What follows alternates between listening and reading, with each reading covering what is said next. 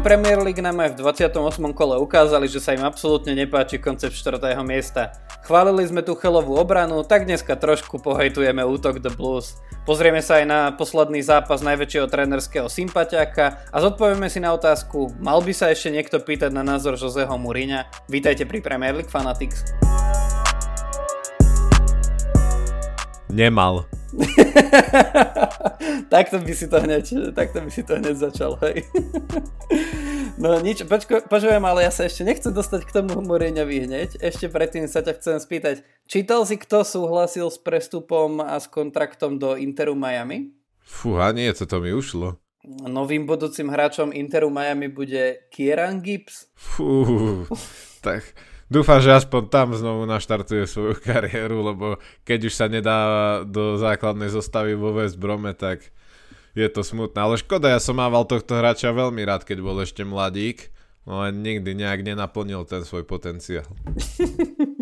No tak, ale, ale zase možno sa chytí v tom Inter Miami a vieš čo na MLS možno aj jeho bežná forma bude, bude stačiť. Ale nie MLS náhodou, akože v posledných rokoch určite kvalitatívne nejaký, nejaký vzostup e, naberá. Samozrejme stále by, stále by ako nebola jedna z piatich najkvalitnejších líg v Európe, ale akože teší sa minimálne pozornosti. Hej? A presne takéto projekty ako, ako David Beckham má v tom Interi Miami, ten jeho čierno-ružový projekt Inter Miami, tak si myslím, že presne takéto projekty a to, že tam chodia slavní hráči, síce, síce si už oddychnúť na koniec kariéry, ale myslím si, že to robí dobré, dobré meno tomu futbalu. Ja osobne sa z toho teším hlavne preto, lebo ja si, nikomu som nikdy nefandil tak ako Davidovi Beckhamovi, on je dôvod, prečo som začal fandiť United, takže, takže čokoľvek on spraví v Amerike, ja tam bude fandiť.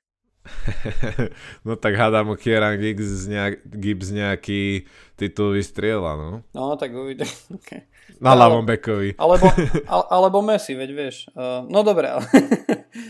Počujem, začneme dneska rovno tým tvojim obľúbeným zápasom a povedz, uh, aj ty súhlasíš s Mourinhom, že Tottenham by to vyhral, nebyť rozhodcu, pravda? Určite nie. Opäť ukázal Mourinho, ako nedokáže prehrávať a to sa práve že nestáva často s Arsenalom, čiže ja si to ešte viacej užívam aj z tohto dôvodu, že konečne sme porazili Mourinha a musel takto peniť na tej pozápasovej tlačovke, ale nie, toto, toto bola zaslúžená výhra a konečne. Som rád, že som sa rozhodol nakoniec pozerať to.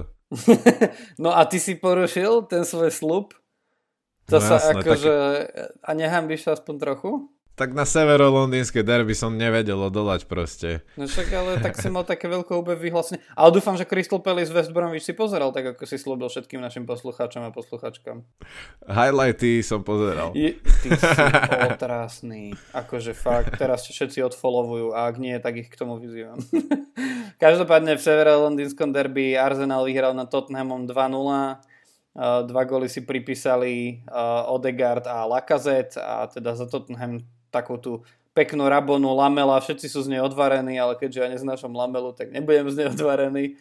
A, ale naozaj akože uh, Jose Mourinho sa vo veľkom stiažoval na kadečo, na rozhodcov, na všetko možné, len nie na výkon svojho týmu alebo na svoje taktické prevedenie, čo už je také bežné. Vieš čo, mne už tie jeho mne už tie jeho tlačovky, obzvlášť po prehratých zápasoch, asi aj po vyhratých, ale obzvlášť po prehratých, znejú ako ako keď sa tešíš na nový album e, nejakej, nejakej kapely a ona zrazu vydá nejaký album, ktorý si ideš šťastný kúpiť a potom zistíš, že to je len bestovka. ja sa tak cítim, vieš, a povieš si, že a to som počul, chod do riti proste. Daj, hey, niečo, hey. Daj, daj niečo nové, niečo, čo napríklad odráža situáciu. No a fakt, akože Mourinhové tlačovky toto, ako, a čože si vyhral v 2003 či 2004, či kedy si vyhral nejakú ligu majstrov, či v 2005 tuším sportom, tak. A že to nikoho nezaujíma, keď proste tvoj tým má jednu strelu za polčas. No. Aj to tuším mimo brány, či kam.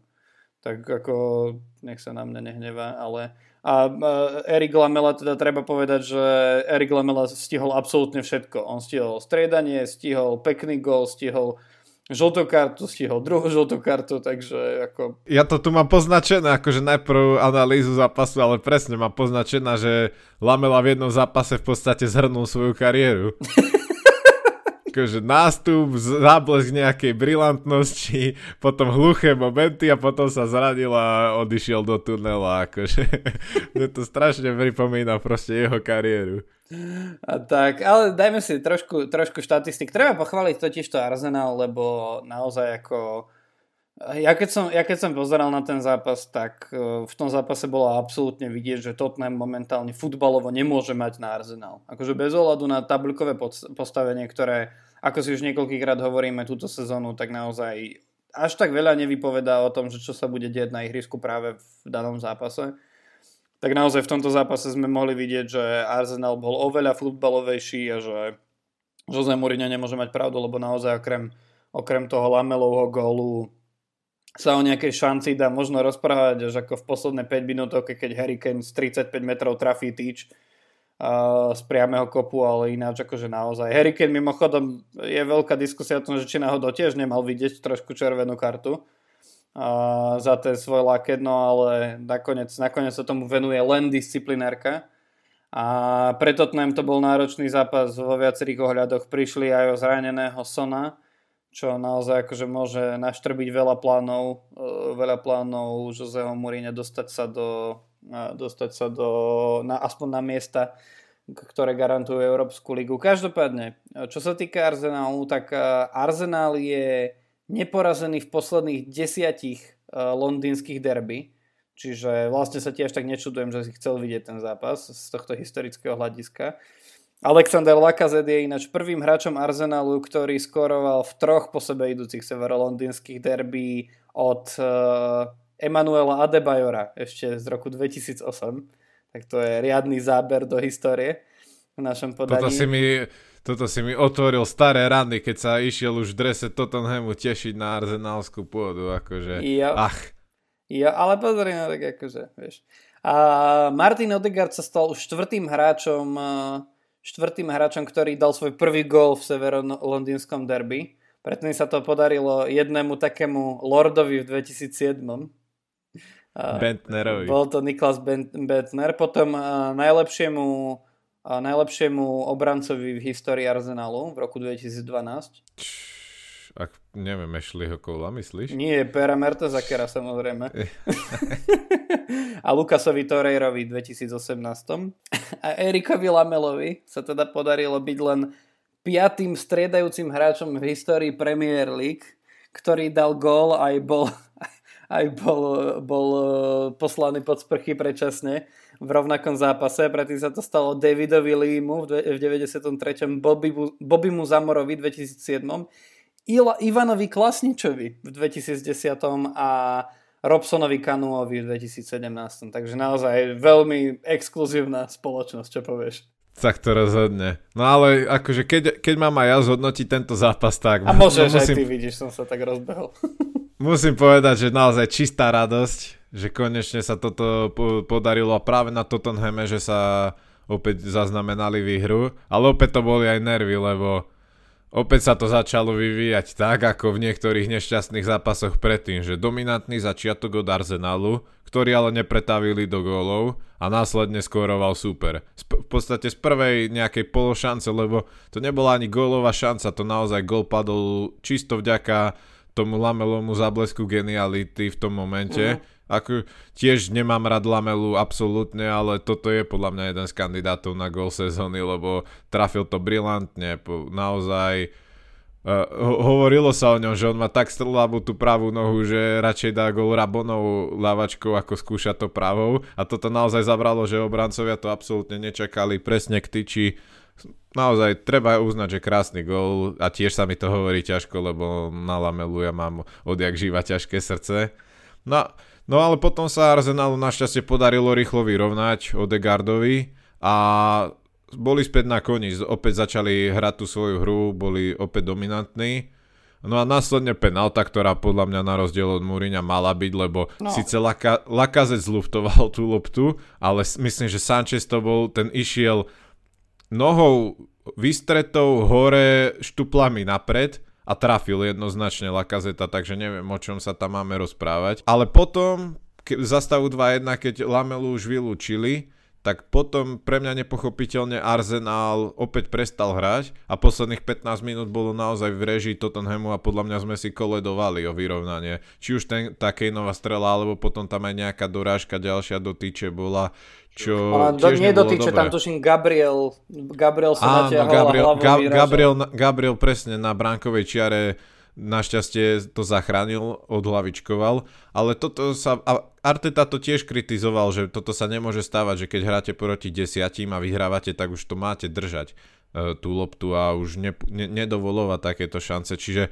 tých posledných 15 minút, opäť no, nebol by to zápas Arsenalu, aby fanúšikovia nemali nervy až do poslednej minúty, ale som rád, že teraz sa konečne aj to šťastie priklonilo na ich stranu a už to bolo podľa mňa potrebné. A určite, určite si to ale aj zaslúžili a uvidíme, ako naložia s týmto boostom morálky. Momentálne sa teda nachádzajú na 10. mieste a približili sa k Tottenhamu, ktorý je 8. na rozdiel 4 bodov. Akože asi to bude už pre Arsenal veľmi ťažké a priam pri tej forme tých tímov nad nimi až nemožné dostať sa na európske, európske priečky. Ale naozaj akože mohlo by sa im začať dariť. Uvidíme to už v najbližšom zápase, lebo najbližší, najbližší zápas budú mať doma Liverpool. V najbližšom zápase majú West Ham, áno, takže tak to, to bude určite veľmi náročný zápas a potom majú doma Liverpool, takže uvidíme. Ale akože keby z týchto zápasov vytiahli aspoň 4 body, tak ja si myslím, že by to bolo bol veľký úspech a veľ, veľká vzprúha Uh, poďme, poďme sa ale pozrieť na iný zápas, ktorý sa odohral ten istý deň a v ktorom Leicester porazil pomerne jednoznačne 5-0 Sheffield. No tento zápas by som za normálnych okolností neťal takto skoro v našom podcaste z rukáva, ale okrem toho, že, okrem toho, že v ňom strelecky sa úplne podľa mňa aj trochu nečakane hetrikovo presadil, či je na čo a, zastúpil tak nie úplne teraz vo forme hrajúceho Vardyho, ale oveľa zaujímavejšie je to, že už v tomto zápase na lavičke, lavičke Sheffieldu nesedel Chris Wilder, ktorého teda ja som v úvode on je ten, kto sa skrýva pod tým mojim označením najväčší trenerský sympatiak v Premier League a stojím si za tým. Ale už teda na jeho mieste sedel alebo stal momentálny, ako to v Anglicku hovoria, interim manažer Paul Hackingbottom, ktorý doteraz viedol, uh, viedol tým Sheffield United do 23 rokov. No a teda videl niečo, čo, čo teda Chrisovi Valderovi za tých 5 rokov na lavičke Sheffieldu sa nestalo. A síce, vy, síce prehru o 3 góly je viac. Uh, čo hovoríš ty na koniec tohto trénera v, v Sheffielde? Myslíš o Lehovca? mne, sa, mne sa strašne, ale neviem, mne sa strašne podobajú na seba, no. ale tak akože rátali sme s tým, že môže skončiť už v podstate odkedy sme začali robiť tento podcast, že naozaj po tom, aký mali úvod sezóny, sa tak trochu aj očakávalo, že z toho bude vyvodená politická zodpovednosť. Mm. Ale áno, tak teraz to prišlo konečne. Podľa mňa, čo som si aj o tom mohol čítať a pozerať nejaké videá, tak Dôvod asi prečo tak dlho otálali bol naozaj ten, že Chris Wilder je veľká persona v Sheffielde a v podstate on ich aj dotiahol do tej ligy a znovu ako keby prebudoval ten tým, aby bol konkurencieschopný. Takže z tohto pohľadu je to škoda, ale ten výkon túto sezónu nebol vôbec dobrý a myslím si, že asi bolo na mieste skúsi, skúsiť niečo iné. Bude to ťažké, mo- možno ak by sa znovu chytili, tak by im opäť pomohol sa dostať do champ- z Championship naspäť do Premier League, kde nezadržateľne smerujú, ale no kto vie, budem, lepšie budeme hodnotiť, keď budeme vedieť, že kto ho nahradí na stálom mieste. No ja si myslím, že oni momentálne akože potrebujú nájsť vyslovene trénera ani nie tak na to, aby ich udržal v Premier League, lebo to už je prakticky akože nerealistický job. Budú potrebovať trénera, ktorý ich dokáže čo najrychlejšie vyťahnuť z tej Championship Dobrý, z tých eh, voľných trénerov je dobrý v tom Chris Wilder. Ale nie naozaj, že keď, sa trochu, keď som sa trochu začítal do toho, že ako to vlastne v tom klube fungovalo, tak eh, naozaj Chris Wilder je obrovská persona. On začínal v Sheffielde ešte pred mnohými rokmi ako podavač lopt, ešte ako mladé dieťa, hral za Sheffield a potom v 2016 do Sheffieldu prišiel, keď boli ešte v League One, čiže v tretej najvyššej súťaži a vlastne rok, rok potom, ako skončili v strede tabulky, tak on ich vytiahol do Championship. Tam zaznamenal jeden, jedno umiestnenie v strede tabulky a už v ďalšej sezóne opäť postup do Premier League. Takže naozaj ako klobúk dolu pred ním. Podľa toho, čo som čítal, tak e, tam zjavne boli ako už od leta nejaké nezrovnalosti medzi ním a, a tým, tým arabským princom, či šejkom, či čo ktorý, s ktorým tam nemal úplne dobrý vzťah odvtedy, ten princ Abdullah sa volal, s ktorým nemal úplne dobré vzťahy, najmä kvôli tomu, že mu nepomohol dotiahnuť hráčov, ktorých si pýtal, že on chcel ľavého stopera a stredopoliara a princ Abdullah mu povedal, že v žiadnom prípade, lebo mu kúpil hráčov ako Brewster a Berge a, a Limuset a nič nedokázal s nimi. Čiže ako naozaj, no, boh vie, že či to vyvedenie politickej zodpovednosti bolo na správnom mieste a úplne rozumiem, prečo ty ako Slovák si vytiahol takúto, takúto retoriku. Ale dobre, dosť bolo o politike. Ale naozaj, akože mne je ľúto trochu Krisa Valdera, lebo je to veľký sympatiák. Myslím si, že s týmom, ktorý nebol stavaný úplne na Premier League v minulom roku naozaj veľmi dlho bojoval dokonca o Európsku lígu. Čiže, čiže si myslím, že ako treba, treba mu vzdať hold. O, o, ostatne to spravil aj Pep Guardiola, ktorý povedal, že, že keď, keď na nejakej tlačovke ako reagoval na to, že išla chvala aj na jeho hlavu teda, tak povedal, že keby bol Chris Wilder na jeho mieste, tak by minimálne tak, ako on bojoval o titul a keby on bol na jeho mieste, tak minimálne tak, ako on uh, by teraz bojoval o záchranu. Mm. Takže naozaj ako klobúk dolu pred Chrisom Valderom. Trochu sme to očakávali, nemyslím si, že je to vyslovene jeho chyba, to kde je, to, kde je momentálne Sheffield, ale ostatne to už je teraz jedno. Budeme im držať, aby naozaj tak, ako to vedenie klubu povedalo, aby aspoň ukončili silno, silným spôsobom tú sezónu. A bude potrapený. Tak, ale zatiaľ podľa zápasu s Lestrom to rozhodne nevyzerá na silné ukončenie. No a podľa, Nepomohla im tá zmena. Podľa zápasu s, Le- s Lestrom určite nie. Keleči je, na čo sa stal, myslím, že siedmým.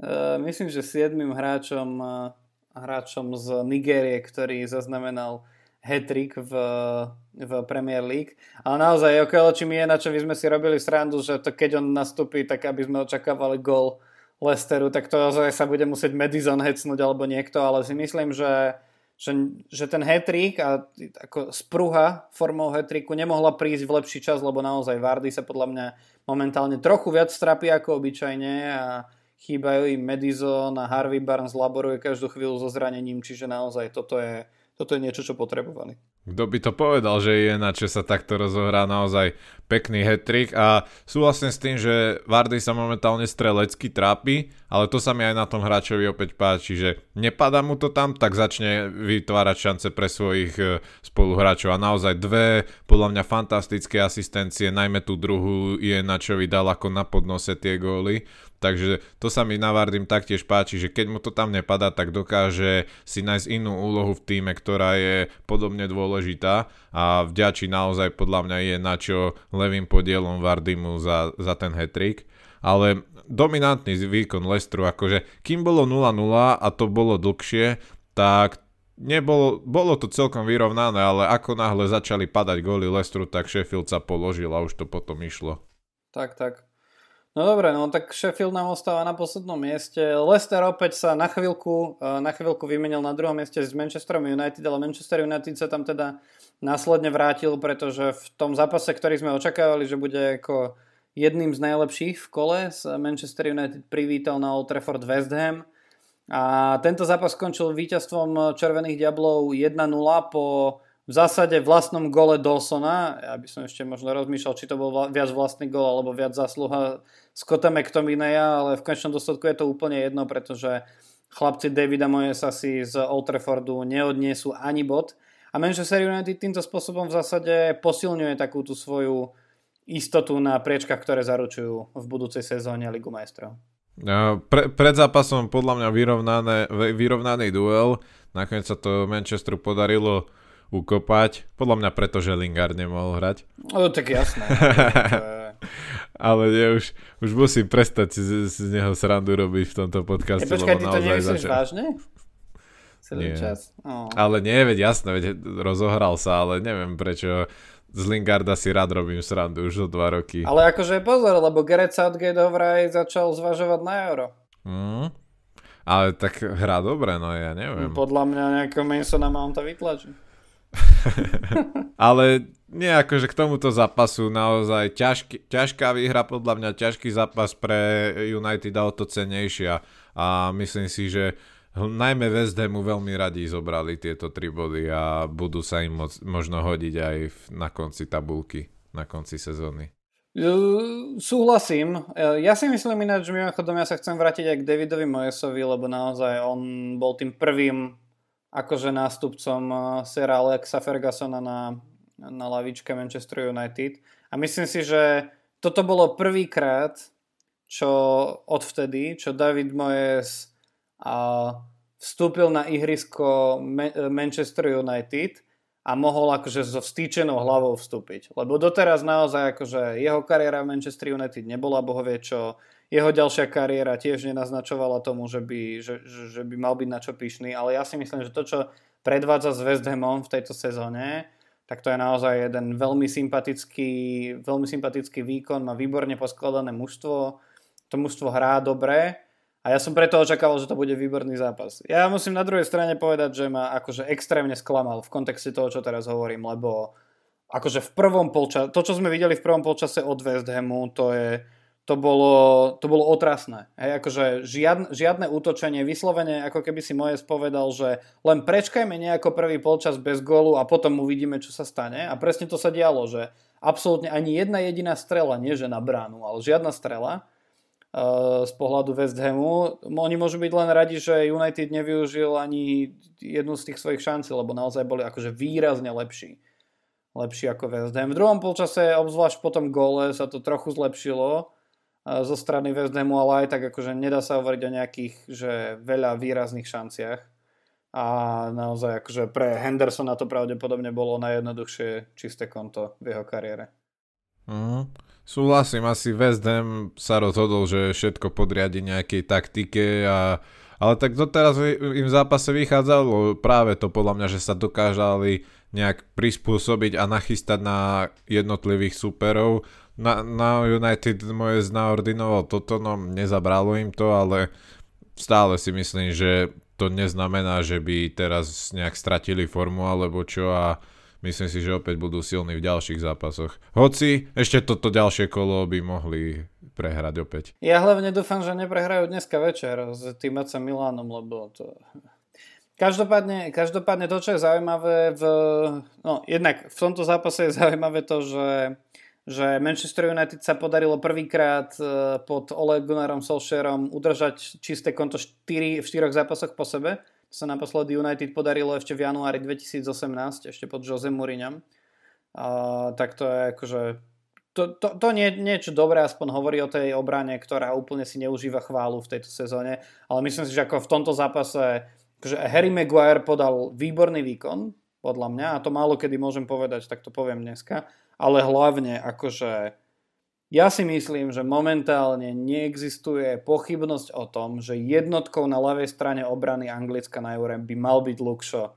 Ja už akože aj za cenu toho, že ako, ako zaujato budem znieť, ale keď v 87. minúte pri svojej bráne pri autovej čiare medzi dvoma naozaj veľmi dobrými hráčmi West Hamu spraví s takým kľudom Angličana ako Luke Shaw takú kľúčku, a rozohráš ešte akciu. Tak, akože to, to bolo len nálepka na tom celom, ak, v akej pohode úžasnej hra a naozaj naozaj ako obrana na čelo s Lukom Shawom v tomto zápase aj v posledných tých niekoľkých zápasoch vyzerá veľmi dobre. Koľko na to čakali fanúšikovia United? 3 roky, odkedy je tam, či 4 už, ale no konečne už, sa do... To už budú aj 4, no. No, konečne sa doškali, lebo musím ti dať za pravdu, že hra naozaj fantasticky a súhlasím, že si výrazným spôsobom prehovorilo jednoznačnú nomináciu v základnej zostave v anglickej repre. Jediné šťastie má, že Kieran Tierney je Ir, lebo Tierney aj teraz, čo predvádzal do Herty, sa skoro rozplakal podľa mňa po zápase, ako si z neho robil sradu. Čiže to sú podľa mňa dvaja najlepší ľaví bekovia v lige momentálne. No, tak aj hlavne aj preto, lebo veľmi nevidíme niečo poriadne odohrávať. Bena Chilvela treba povedať, lebo on mm. by mhm. bol ako silný kontender uh, v tomto zápase, ale tak samozrejme. No. Každopádne, každopádne pre United najdôležitejšie je, že konečne sa im podarilo po niekoľkých rokoch dostať sa k tomu, že že e, obsadili zatiaľ neexistujú pozíciu riaditeľa futbalu a technického riaditeľa. A, a dvojica John Murto a Darren Fletcher už, za, už začala dostávať úlohy na najbližšie prestupové obdobie. A už teda sú vyzývaní k tomu, že aj keby to stalo 150 miliónov, tak e, Ole chce Halanda. Takže, takže uvidíme, čo sa, čo sa odohrá v tej najbližšej sezóne, ale teda určite tá obrana si ešte zaslúži pozornosť aj na prestupovom. Len, len som zvedavý, že ak by doniesli Halanda, že ako by potom komentoval zápasy Manchester United Roy Keane, lebo tam je ťa, temná história.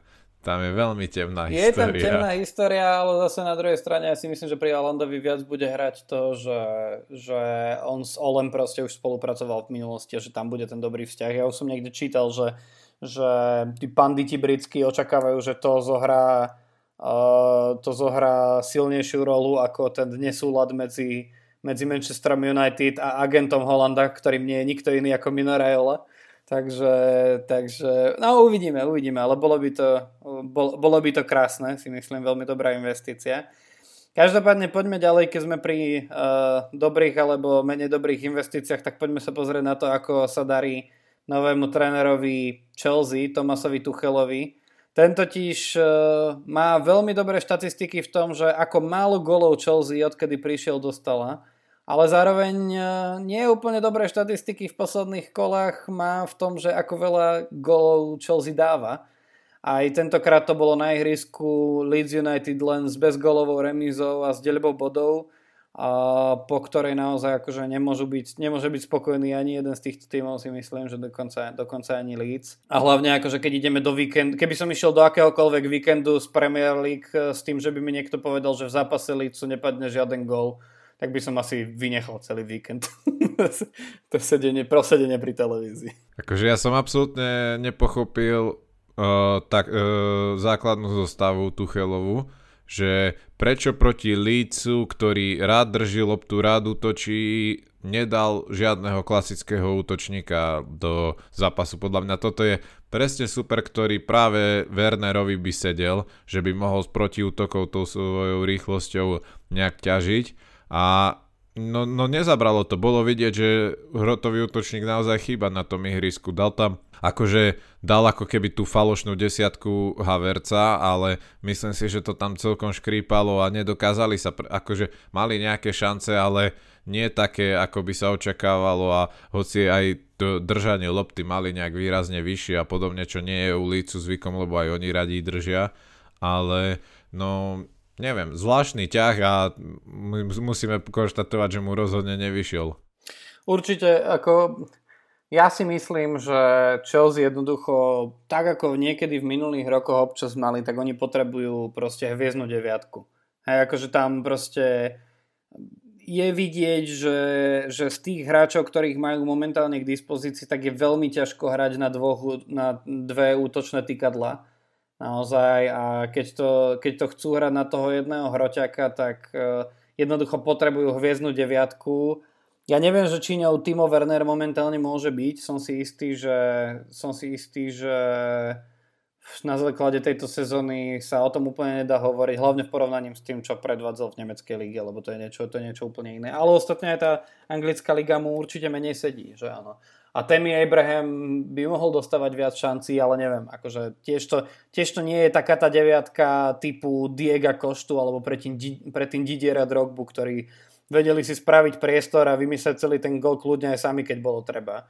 Čiže, čiže naozaj, akože toto, je, toto je niečo, čo v Chelsea určite chýba. Zároveň ja mám taký pocit, ja mám taký pocit, že tá Chelsea, obzvlášť pri tvorbe toho útoku, že ona, ona je veľmi jednotvárna. Že ja mám taký pocit, že sa poskladali akože pred obranou všetci hráči, ktorí tam hrajú, tak hrajú absolútne rovnako. a že veľmi, veľmi podobnou rýchlosťou, veľmi podobným štýlom, veľmi podobne sa hýbu a že ja mám taký pocit, že to proste, že to môže dopadnúť ako Barcelona potom ako im 3-4 roky fungoval ten ich totálny futbal a potom sa naučili naučili pri minimálnych zmenách ostatné týmy, že čo asi zhruba sa bude diať na tom ihrisku a pripravili sa na nich. Hej, a potom bolo pre Barcelonu náročnejšie vyhrávať všetky zápasy. A mám taký pocit, že sa to deje momentálne aj s Chelsea, že, že tam ten štýl me, ani medzi tými hráčmi nie je rozdielný, keď sa pozrieš napríklad na United, tak hej, v tom strede, strede pola máš predvídateľné nahrávky, ale potom keď to niekto dá Brunovi, tak on si zrazu vymyslí niečo, čo nikto nečakal. Hej, a toto by potrebovali, potrebovali v Chelsea a podľa mňa to akože v hráčoch ako, ako ja neviem, Žoržíňo, alebo Kovačič, alebo ja neviem, No možno Mason Mount, ale inéž to nenájdeš. No podľa mňa si niečo takéto slubovali práve aj od Haverca a Hakima Ziecha, ale zatiaľ to úplne, úplne nefunguje, ale akože nehádzal by som ich do, zatiaľ, že Flintu dožita nad nimi, ale áno, sú tam tieto problémy a mali by ich riešiť. Ako určite, no. Tak treba povedať, že Thomas Tuchel neprehral v prvých svojich 12 zápasoch uh, za Chelsea ani jeden, čím mimochodom v klubových štatistikách dorovnal rekord jedného trénera, ktorého ja som úplne zabudol, že, že tento portugalský hovoriaci tréner e, pôsobil v Chelsea. To by si neuhádol. Samozrejme nemyslím Joseho Mourinho. Skolari? veľmi dobrý si. To by som nečakal. Ja som úplne zabudol, že on trénoval. Felipe Skolari ja si pamätám, mal tiež 12. pamätám si. Tiež 12. To bolo, to bolo krátko potom, čo Abramovič kúpil ten klub. Áno, áno, áno, áno. Takže Felipe Scolari, tak máš ve- veľký bod v dnešnom kvízovom poňatí. E, Dám veľmi... si do denníčka. veľmi zaujímavá štatistika mimochodom. Leeds mal držanie lopty na úrovni 38,1%, čo je najmenej vo všetkých 120 zápasoch pod Marcelom Bielsom. Takže to je naozaj... To, s, Leeds, s Leedsom sa asi niečo deje. Ja som zvedavý, že či Biel sa vydrží po tejto sezóne na lavičke, lebo Myslím si, že hlavne kvôli nemu je ho to prestane baviť, podľa mňa. ale, ale uvidíme. No a ešte jedna štatistika zase, aby sme uh, pripomenuli, že Chelsea na druhej strane má dobrý, dobrú obranu, tak momentálne Eduard Mendy je na druhej priečke v počte čistých kont, má ich 14, už viac má iba pe, uh, s 15 Ederson. Takže ako zase niečo určite dobré, dobré sa deje. Uh, Adam, ja by som sa chcel s tebou rozprávať o mojom obľúbenom zápase z tohto kola lebo mňa nič nebavilo viac, a teraz som nečakal, že to niekedy poviem, ale nič ma nebavilo viac ako zápas medzi Evertonom a Burnley. Vidím tvoj výraz, ale naozaj Everton Burnley, v ktorom Burnley vyhralo za mňa aj pomerne presvedčivo. 2-1 zaslúžené, nad zaslúžené. Alebo zaslúžené, lepšie slovo ako presvedčivo. Ale po, go, po goloch v prvom pol, vlastne v prvom polčase golovo bolo vybavené, lebo po goloch Chrisa Wooda a Dwighta McNeila sa presadil ešte za Everton Dominic Calvert-Lewin, ale to bolo všetko a v druhom počase sme videli, že iné Burnley ako sme zvyknutí, lebo normálne keď dostali v obrane loptu, tak občas aj, že nahrávali alebo kombinovali, čo sme dávno nevideli a ja som ochotný ich za to pochváliť. A zároveň sme videli, že Everton sa dostal v celom druhom polčase možno do jednej alebo do dvoch vyložených šancí. Čiže, čiže Burnley si myslím, že pripomenul, mne Brnley pripomenulo to, že prečo ja som ich vlastne nejakým divným spôsobom mal rád v tej minulej sezóne, lebo že nebol to krásny futbal, ale bol veľmi účelový. Nikdy som, nemusel som sa obávať o to, že by sa dostali akože do ohrozenia výpadnutia Premier League a myslím si, že akože poslednými zápasmi ukazujú, že aj keď sú blízko bodovo, tak nebudú ohrození vypadnutím. A zároveň sú tam akože také záblestky hráčske, že podľa mňa Dwight McNeil, akože ten jeho gól to bolo nie, podľa, mne sa páčil oveľa viac ako Lamelov, lebo to bola parádna trefa. A za mňa Dwight McNeil, keby bol v o trochu lepšom týme, tak by bol o chvíľu akože jedno z hviezd Premier League. Lebo to, čo on predvádza v takomto týme, to je paráda. Na Mateja Vidru bola radosť sa pozerať. Akože ten, to, to motorové myš, ktorú potrebujú namiesto hráčov ako Ashley Barnes. Alebo tak. A naozaj, zápas, ja, mňa to veľmi bavilo. Ale áno, súhlasím s tebou a taktiež si súhlasím, že Gold White tam Nila bol geniálny. Či už tá strela, ale aj to, ako si pred ňou zasekol a posadil Alana a uh, uvoľnil sa a krásne vystrelil, takže skvelé. A aj ten gol Wooda akože tiež opäť spoza 16 čo, čo sa len tak u Burnley nevidí, že by aj strely dávali takéto nejaké ďalekonosné. Ani, ani u Wooda. No, že nebol to gol, že by bola hlavička z peťky, alebo že by nejaký superov defenzívny záložník nastrelil Wood a padlo gol len preto, že sa tam postavil Wood. Spomínam na minulý zápas, ktorý stále boli. Ale akože podľa mňa trestúhodný výkon Evertonu. Takto podľa mňa nemôže hrať tým, ktorý chce zabojovať o európske priečky a oni nepredviedli po, podľa mňa nič. Naozaj, ak by, aby Burnley diktovalo tempo a bolo naozaj lepším v zápase, to sa len tak nevidí. Burnley keď vyhráva, tak vyhráva potom, že si to vybojuje proti silnejšiemu superovi, ale lebo oni, lebo oni majú to chcenie, ale tu to boli jednoznačne aj lepším týmom a Everton Everton, normálne ja som z tých sklamaný, mali by sa hambiť za to, čo predviedli. Ja si myslím, že e, presne, akože ja by som išiel ešte ďalej, ja si myslím, že po tomto zápase si naozaj nezaslúžia tú štvrtú priečku. Hej, a keď som hovoril, že, sa niko, že nikomu sa nepáči tá štvrtá prečka, tak toto je to, hej, že Chelsea sa za ňou ani náhodou nehnala v tomto, v tomto kole. Uni- e, e, West Ham United, no, tak akože tým, ako nastúpil obzvlášť v tom prvom polčase proti United, tak uh, tak si to tiež nezaslúžili a tuto v tomto prípade úplne najmenej. Hej, akože Everton, Everton sa vyslovene ako keby nechcelo Ancelotti, ja si myslím, že Ancelotti musel trpieť a on musel akože si napísať aspoň hlavičku výpovede po tomto, po, po tomto zápase. Ale naozaj, mimochodom, akože keď hovoríš o Burnley proti silným týmom, tak vieš, čo sa Burnley podarilo prvýkrát v histórii? Vyhrať obidva zápasy v Liverpoole lebo oni uh-huh. teda vyhrali aj na Evertone, aj na Anfield Road v tejto sezóne. Samozrejme na Anfield Road to nebolo po takomto výkone a takto presvedčivo, aj keď teda no, to sme sa vtedy rozprávali o tom, že či to bolo zaslúženie, ale rozhodne si to tam vtedy vybojovali a vytrpeli. Ale opäť akože víťazstvo v Liverpoole prvýkrát v histórii, ako obidve, takže, takže ako klobúk dolu a už len za to si Burnley podľa mňa zaslúži zostať. Určite, a keď sa pozrieme ešte, keď sa ešte pozrieme aj na posledné tri zápasy, tak remíza s Lestrom, remíza s Arsenalom, teraz výhra s Evertonom.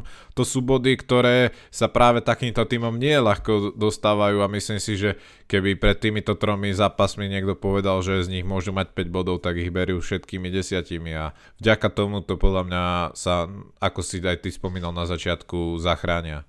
Presne tak a Burnley navyše Okrem toho, že sú teda, koľko to je, 7 bodov od, e, od tých zastupových priečok, alebo teda od Fulhamu momentálne, tak navyše idú teraz hrať na Southampton, ktorý momentálne sa akože naďalej trápi, prehral doma s Brightonom a má momentálne rovnako veľa bodov ako Burnley, čiže oni podľa mňa pôjdu nabudení do, do toho ďalšieho zápasu zápasu, že hotovo. Everton padol samozrejme na 7. miesto za, za konečne víťazný Liverpool a na, v najbližšom zápase akože bude mať Crystal Palace, ale ako keď bude s nimi hrať rovnako ako s Burnley, tak ako nevidím dôvod, prečo by to malo vyzerať ináč. Aj keď teda treba povedať, že Crystal Palace sa tiež nenaladil úplne najlepšie na ten zápas, a tým, to, tým síce víťazstvom, ale akože utrpením s West Bromwichom, ktoré si ty mal sledovať, takže to zhodnotenie potom nechám na teba. ale, ale naozaj akože Burnley kudos naozaj a mne sa na to dobre pozerá. Nebol to, že geniálny zápas, ale bol rozhodne zábavný. No ale dostaňme sa, dostaňme sa možno k tomu, k tomu poslednému zápasu tohto kola. Akože chronologicky poslednému, lebo ako som povedal, konečne sa po nejakom čase, po pár kolách teda, podarilo Liverpoolu vyhrať a podarilo sa im vyhrať na ihrisku, ako to ja rád hovorím v, te, v tejto sezóne, trápiaceho sa Wolverhamptonu. A ešte navyše gólom bývalého hráča Wolverhampton, Diogo Jotu. Takže, takže Liverpool síce sa trošku natrapil na toto víťazstvo 1-0, ale myslím si, že by mohlo byť pre ňoho, pre ňoho sprúhou do tých najbližších zápasov. Ja vždycky, keď vidím nápis Wolverhampton, tak už si k tomu automaticky dávam, že trapiaci sa, lebo t- tento podcast mi to akože úplne až sugeroval. ale no stále to nie je ten starý dobrý Liverpool podľa mňa, ale už aspoň začínajú zbierať body, takže sú asi radi. Diogo Žota veľmi sa veľmi nepotešil asi svojich starých súputníkov v, vo Wolves, ale no, nie, nebol to určite presvedčivý výkon, ale dôležité 3 body, takže Liverpool si myslím, že veľmi radi zoberú aj tento výsledok. A Wolves, no čo už, toto bude sezóna, na ktorú podľa mňa v tomto ambicioznom týme budú chcieť čo najskôr zabudnúť. Myslíš, že kúpia ďalších, ďalšie tri portugalské hviezdy po tomto? Uh-huh, že, počul som, že Bruna Fernandeša. Oj, oj. po tenkom lade ideš, kamarát. Nie, ale naozaj akože uh, z tohto zápasu síce možno ešte viac ako tie 3 body si budeme pamätať to ako veľmi nepríjemné nepríjemné zranenie Roja Patricia, ktorý teda utrpel tvrdý zasah do hlavy. Pravdepodobne tam bol aj nejaký otraz mozgu, ale už som dneska čítal, že správy z nemocnice hovoria, že že je pri vedomí a, a bude v pohode. Takže ako, lebo to, to akože ak má niekto na toto nešťastie naozaj no. v tejto sezóne, tak je, to, tak je to práve Wolverhampton, lebo však e, svojho a pravdepodobne najlepšieho hráča Raula Jiméneza už dlho, dlho už dlho nemajú práve kvôli tomu uh, dostupného, takže, takže no dúfame, že, že bude všetko v pohode s Ruom Patriciom, ten vlastne držal nad vodou ako tak Wolverhampton v posledných zápasoch, mám taký pocit, takže, uh, takže dúfajme, že, že to bude v pohode. Uh, mimochodom, uh, mimochodom uh, na Moline, teda na štadióne Wolverhamptonu, uh, dal viac kolov ako Diogo Jota, priamo akože na tom štadióne, len jeden hráč a je to práve Raul Jiménez, Diogo Jota sa s 11 vyrovnal Stevenovi Fletcherovi uh, v tejto, v tejto štatistike a naozaj ako už kto by mohol, kto by mohol z tohto zápasu vytiahnuť Liverpoolu? 3 body, ak nie Diogo Jota. Mimochodom, ako návrat Diogo Jotu by mohol byť sprúhou pre Liverpool už, už len akože kvôli tomu návratu samotnému, lebo naozaj akože tá predná trojka tá predná trojka Liverpoolu sa v posledných zápasoch a možno po, od začiatku kalendárneho roka naozaj trápila a vlastne od začiatku kalendárneho roka nikto neprehral napríklad toľko domácich zápasov ako, ako Liverpool. Jediný, kto im sekunduje, je Everton, čo je v tom, v tom mestskom meradle naozaj, naozaj zlé, ale ja verím, že toto by ich mohlo naštartovať. Ostatne mne sa veľmi páči, ja si zvyknem všímať, že často akože sú nejaké takéto týmy presne, že to je typ Liverpool, Liverpool, Barcelona, Real a podobne, o ktorých si môžeme hovoriť nejaký čas, proste, že že sa hrozne trápia, ale potom vyhrajú jeden zápas a zrazu sa posunú na 6. miesto a veľmi blízko prvej štvorky. Takže to je vlastne, že si uvedomujem, že psychologicky pri takýchto tímoch, akože keď prehrajú zo pár zápasov, tak sa to zdá hrozne dlho bez víťazstva ako v skutočnosti oni vyhrali tri kola dozadu, hej, ale ako sa to tak zdá a potom je to také hrozne zvláštne, že oni sú takí dobrí, že dokážu prehrávať a potom vyhrať jeden zápas a sa dostať na 6. miesto, ale naozaj Liverpool pred tým najbližším zápasom s Arsenalom, teda 4.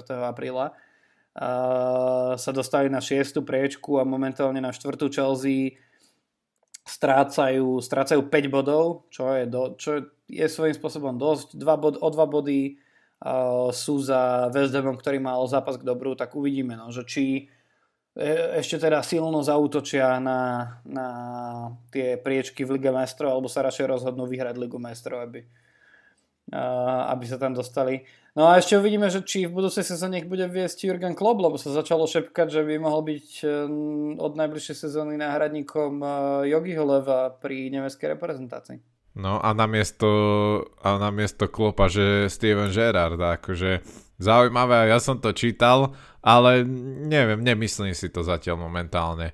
Príde mi to, nie, nie som si istý, či klop je nejaký typ reprezentačného trénera, lebo to je tiež, to podľa mňa potrebuje inú povahu človeka a in, iný štýl vedenia, čiže ja neviem, či by jemu toto vyhovovalo. Neviem to ani ja zhodnotiť. Zase na druhej strane, že myslím si, že ak je nejaká reprezentácia na to, čo Klopp potrebuje a čo má rád, a to je akože dlhodobá dôvera, dlhodobá výstavba nejakého týmu, čo s Liverpoolom predviedol a Liverpool mu dal tú šancu proste akože chvíľu stavať a až potom prinášať výsledky a on to teda samozrejme Liverpoolu oplatil tými výsledkami, ale že ak, ak je nejaká reprezentácia, ktorá tento priestor je schopná dať, tak je to práve tá nemecká. Akože s Jogim Levom, aj keď sa trošku darilo menej, tak akože dlhé roky mu dávali šancu a Jogi Lev teda svojím spôsobom minimálne titulom majstra sveta určite, sa zavďačil. Áno. Ale ako, ako, neviem no, bolo by to ale rozhodne zaujímavé, že na tej medzinárodnej scéne by téma akože hviezdnych trénerov začala mať mať akože ten raz. A možno by už ten Jose Mourinho po neúspešnej t- sezóne s Tottenhamom konečne išiel trénovať Portugalsko, vieš. no, akože zaujímavé by to bolo. Ja, ja preto vravím, že ne, neviem si úplne klopa predstaviť pri reprezentácii, lebo on je podľa mňa typ trénera, ktorý má rád tie osobné vzťahy s hráčmi a že každodenný proces s nimi a že rád ako keby súčasťou kolektívu tak mi príde, že pri reprezentácii, ktorá sa stretáva párkrát do roka, že on osobne by nebol úplne z toho šťastný, že nemôže byť v každodennom kontakte so svojimi hráčmi. Ale kto vie, akože aj t- toto nemusí byť nejaký rozhodujúci aspekt a mohlo by to fungovať. Mm-hmm. Len akože ja mám takúto nejakú obavu. Ale bolo by to zaujímavé. Ale myslím si, že Steven Gerrard do Liverpoolu Steven Gerrard má veľmi dobrú sezónu a z Rangers spravil naozaj veľa ale podľa mňa aj Liverpool by si mal dávať pozor, že či ho nestiahne predčasne. Či sa im nestane to, čo s Lampardom z e, Chelsea. Lebo Lampard to isté mal veľmi dobré sezóny, veľmi dobrú sezónu v Derby County a okamžite ho stiahla Chelsea e, k sebe a podľa mňa sa ukázalo, že to bolo predčasné. Že ešte by mali dať nejaký priestor na rozvoj seba samého až potom. Myslím si, že máš pravdu. Akurát ja si myslím, a to nielen preto, že nie som úplne veľkým fanúšikom Franka Lamparda, ale myslím si, že, že z tejto dvojice Steven Gerrard je rozhodne trenersky lepšie pripravený v tejto chvíli uh, viesť veľký klub, ako bol vtedy uh, Frank Lampard, lebo akože je jedna vec mať dobrú sezónu z Derby County v Championship a druhá vec ako po po dlhých rokoch vyhrať škótsku ligu z Glasgow Rangers. Hej? A ešte takým štýlom, že naozaj ako pozerať sa na Glasgow Rangers. Ja som akože veľkým haterom škótskej ligy. Hej? Ako podľa mňa. No nič, to je jedno. Akože tam sa dá pozerať na jeden zápas z 20. Ale, ale akože to, ako hrá Glasgow Rangers pod ním naozaj a s tým kádrom, ako si ho poskladal, tak to si myslím, že je ako klobúk dolu. A uvidíme, no, ako bolo by to, pre fanúšikov by to bolo určite zaujímavé. Hej? A myslím si, že zase akože tým, ten tým, ktorý by prebral po, po Jurgenovi Klopovi, akože s ním, s ním sa dajú robiť veci, aj keď si trošku menej ešte skúsený, ale zase Steven Gerrard podľa mňa posledných pár rokov, kde ešte hral za Liverpool, tak odkoučoval trochu ten Liverpool, takže, takže by som sa toho nebal. Poďme sa ešte pozrieť, aby sme nezdržovali dlho zase hypotetickými uh, hypotetickými úvahami, s ktorými teda som začal ja, tak ich aj ja ukončím. A poďme sa pozrieť ešte na spodok tabulky, lebo akože to, že Sheffield je beznadený, sme si povedali. West Bromwich, keď ani proti ako, bezpohlavnému výkonu Crystal Palace nedokáže utrhnúť ani jeden bod, tak tam si myslím, že sme vybavení tiež. No ale Fulham, Fulham mal pred sebou veľmi ťažkú úlohu a síce odohrať nejaké body proti, proti valcujúcemu Manchester City. Po prvom polčase to aj vyzeralo, že by mohli mať nejakú šancu, ale v druhom polčase už ako prišli, prišlo dianie, ktoré sme mohli očakávať a po goloch Jonathan sa Gabriela Jezusa, penalte Sergio Aguera, to bolo vybavenou vecou. Určite ich nepo, nepotešilo to, že uh, videli, videli neuveriteľnú remízu Newcastle proti Aston Ville, ktorá, ktorá, ja keď sa, počúval som, počúval som eh, podcast, eh, koho to bolo, Guardianu, ako na Guardiane majú ten Football Weekly, tak som počúval tam tých panditov a jeden z nich hovoril, že, že ja už v nastavenom čase aj som, aj som išiel s tým, že, že no tak dobre, tak Aston Villa vyhrala 1-0 nad tým Newcastlom a OK, no, tak akože nedalo sa na to pozerať. Ale že, že, že dobre, tak ten vlastný gol Kiarana Clarka, že rozhodol o zápase a že už išiel som uložiť deti a tak. A potom som si prečítal, že vlastne ešte nejaký Jamal Lascelles tam dal v tej 94. minúte gol. Sa mi tak, že ten záver toho zápasu vlastne, ja si myslím, že mimochodom to bolo jediné, čo sa dalo, na čo sa dalo pozerať v tom zápase. Ale ako naozaj Aston Villa musela byť frustrovaná celý zápas, potom nejako utržili ten akože gól, aj to bol vlastný z pohľadu, z pohľadu Newcastle a potom ešte Jamal Lascelles im takú ako taký klinec do rakvy pripomínajúci zasadil, takže Newcastle si akože trošku vylepšil možno náladu. Uh, áno, akože, ale prekvapivo ne, nejaké zaujímavé šance v tom zápase boli, lebo toto je naozaj zápas dvoch absolútne sa trápiacich tímov a bolo to vidieť, že strelecký, aj keď sa možno dostávali do šanci, tak absolútne im to nešlo ani jedným, ani druhým. Veď konečne koncov aj ten Watkinsov gol bol naozaj taký, že keby neprišlo na ten teč, tak pravdepodobne letí mimo tá lopta. Ale hej, je vidieť, že obidva týmy nie sú proste dobré na tom, veď Aston Villa bez Grealisha naozaj to je úplne iný tým a oveľa slabší tým. A veď konec koncov, teraz mám aj nejakú štatistiku, že myslím, že v, v 22 zápasoch, ktoré odohrali bez Grealisha, odkedy tam on je, tak vyhrali iba 4. Mm-hmm. Čo je naozaj trestuhodné. A bol, je, je stále vidieť, že ho potrebujú proste, že ak hľadáme naozaj uh, definíciu za, uh, týmu jedného hráča, tak podľa mňa Aston Villa je jediným z najlepších adeptov momentálne v Premier League. A Newcastle celá sezóna, akože ja im ani nezávidím, tak traja asi najhodnotnejší hráči sú proste mimo a je to vidieť, že naozaj nemajú čo vymýšľať veľmi, takže si myslím, že ho určite nebudú radi za ten bod, lebo potrebujú zbierať po 3 body z takýchto zápasov, aby sa zachránili, ale vzhľadom na situáciu je myslím, že dobrý. Pozeral som si niekoľko anglických plátkov a pri tom zápase tu prehru Aston Villa, že v každom v nadpise bolo without Grealish.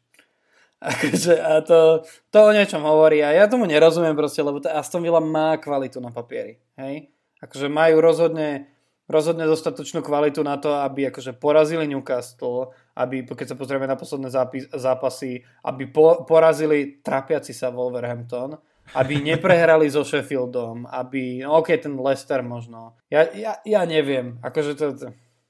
Som z toho sklamaný, lebo ja naozaj akože Aston Villa, pre mňa je to celkom sympatický klub, a ja si myslím, že Aston Villa ako v jednej chvíli vyzerala na to, že by mohla prehovoriť aj do boja o prvú štvorku ale akože čím ďalej, tým menej teraz. Majú síce e, dva zápasy ešte neodohrané, ale akože keby aj z nich, e, keby aj z nich mali 6 bodov, tak by sa momentálne nachádzali no, pred 6. Liverpoolom.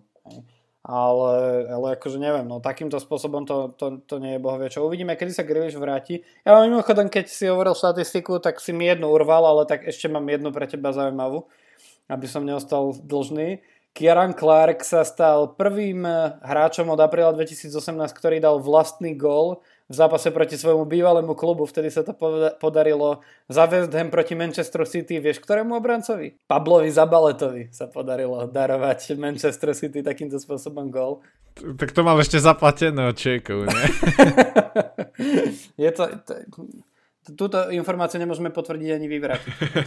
No ostatne ale akože ak e, Fulham e, nepotešil bod Newcastle na konci zápasu, tak rozhodne ich nepotešilo to, ako odohral svoj zápas Brighton, pretože to tempo niekoľko neúspešných zápasoch sa teda uh, trošku pochlapil na, na účet Southamptonu a teda po gole Luisa Danka a vyrovnávajúcom gole Che Adamsa vyrovnával Leandro Trossard, mimochodom akože za mňa veľmi kvalitným golom.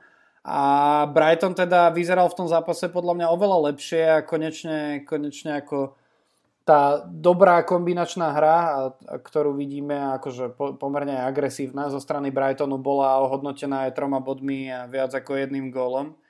Ale, no povedz ty, ja ti potom poviem, čo je podľa mňa najväčší problém Brighton. Uh, súhlasím či, s tým, čo si povedal, a pre Brighton podľa mňa extrémne dôležité 3 body a nimi sa aspoň troška, troška ten breathing space získali a vyzerá, že hlavný súboj zvedie Newcastle s Fulhamom o tú poslednú zostupovú priečku. Mm. Strašne zlá forma Southamptonu pokračuje, akože to, ak si porovnáme Southampton z prvej polky sezóny a z druhej polky sezóny, tak to sú dva týmy, ktoré sú akože na úplne opačných póloch výkonnosti a je to zvláštne. Neviem, čo sa tam stalo, akože mali Marotku, ale že by to až takto vplyvnilo, neviem, je to brutál a Brighton, ako vravím, dôležité tri body a ne, myslím si, že ich to môže dobre naladiť aj ďalej, ale uvidíme.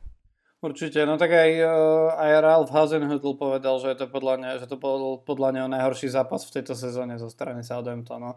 A naozaj, že keď som pred chvíľou hovoril o Aston Ville ako o týme, ktorý sme v jednej chvíli sezóny považovali za čierneho konia, ktorý by mohol akože bojovať o top štvorku, tak o Southamptone to neplatí o nič menej. Ty naozaj akože v prvej časti sezóny ako trápili, trápili veľké kluby a pri tých ako for, pri tej forme James Warda Prausa alebo, alebo samozrejme Dannyho Inksa, tak sme očakávali veľké veci od nich, no tak a teraz bude veľkou vecou, ak náhodou oni sa nezapoja do toho boja boja o zostup, lebo zase ako rovnako ako Brighton, tak majú 33 bodov a nie sú ďaleko od, od Newcastle a Fulhamu a teda Brighton rozhodne momentálne má lepšiu formu. Uh, za mňa Brighton by sa mal udržať v Premier League. Aj akože dúfam, že sa udrží, lebo, lebo si myslím, že aj Graham Potter by si to zaslúžil, lebo podľa mňa je to veľmi dobrý tréner a robí s týmom, ktorý akože nemá veľa akože veľkých a úžasných mien, uh, veľmi dobrú prácu.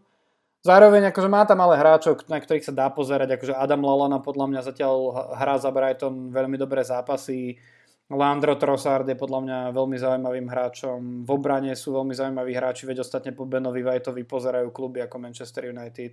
Louis Dunk si zastane svoje. Ale jednoducho teraz zahrám na tvoju notu, lebo vieme, aký máš dobrý vzťah k, k Nilovi Mopejovi. Uh, jednoducho oni nemajú zabijaka. Hej, že im chýba taký nejaký riadny killer proste vpredu, ktorý, ktorý vie využiť akože viac ako jednu z 90 šancí a, a naozaj, akože oni keby mali takého zabijaka, akože občas takýto zablesk bývalej slávy má Danny Welbeck, ale naozaj len občas. Ale oni, oni keď by v lete kúpili, kúpili naozaj nejakého riadneho zabijaka dopredu, typu Raula Jimeneza, tak si myslím, že, že budeme ich vidieť v pokojných vodách stredu tabliky. Hm.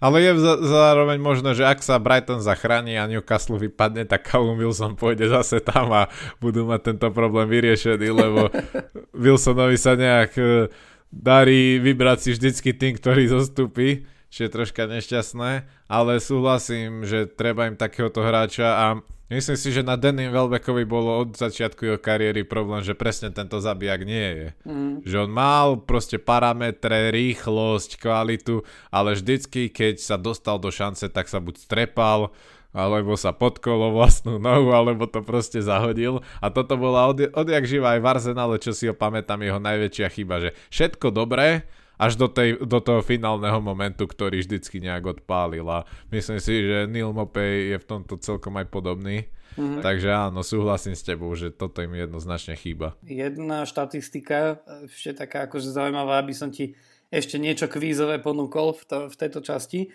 Tak e, za Brighton odohral, e, teda nie odohral, ale e, za Brighton svoju 20. asistenciu dal Pascal Gross čím sa stal štvrtým nemeckým hráčom, ktorému sa podarilo aspoň 20 asistencií v Premier League zaznamenať. Uhadol by si tých troch Nemcov predtým z 20, alebo teda z viac ako 20 asistenciami? Tak uhadol by som Mesuta Ezila. 54, ten je samozrejme najlepší z nich. Teraz to už bude ťažšie, lebo musím sa aj rozpamätať, že kto tam vlastne hrával. No. A Neviem, Leroy, Leroy Sané mal toľko? Leroy Sané mal 28, veľmi dobré. No, Neviem, či Michael Balax to stíhal, stíhal. No, tak e, tá jeho slavná anabaza v Chelsea bohužiaľ neprinesla 20 asistencií. toto toto bude pre teba náročné, ale... Ešte mi Shirle napadá, ale ten tiež sa to? veľmi... Ne, ne, ešte mi Shirle napadol, ale tomu sa tiež veľmi nedarilo v tej Chelsea. Shirle, no ten tam bol na goli, ani v tom sa mu nedarilo veľmi, ale... ale kedysi, dnes už 47-ročný, 191 cm hráč hral za Newcastle, Liverpool a Manchester City.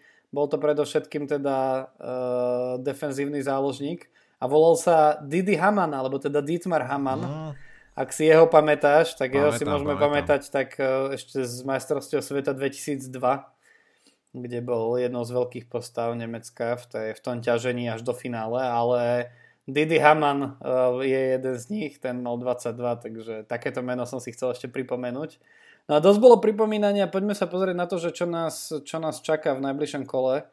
Uh, najbližšie kolo bude teda samozrejme na zápasy také, také trochu chudobnejšie. ale teda, teda určite tam budú aj zápasy, ktoré nás môžu zaujímať. Poďme sa na to pozrieť. Uh, te, za, začne to už v piatok, kedy Fulham na Craven Cottage privíta Leeds, kde môžeme očakávať podľa mňa naozaj veľmi zaujímavý e, kombinačný futbal a podľa mňa aj hru hore-dole. A také máme my samozrejme v anglickom futbale najradšej. Teda ja, neviem ako ty. Potom príde zaujímav, zaujímavá, zaujímavé zapolenie v sobotu, pretože uh, 17. Newcastle sa predstaví na MX Stadium proti 16. Brightonu a ja si myslím, že tam kľudne Brighton môže predčasne rozhodnúť o tom, že naozaj pošle Newcastle osamotený do toho súboja s Fulhamom o, o vypadnutie, aj keď teda samozrejme ešte nás čaká a dosť kôl, aby sa to zmenilo, ale toto bude zápas, ktorý môže o niečom povedať. Alebo to ešte viac zamotať. No v nedelu uvidíme dva zaujímavé zápasy ešte.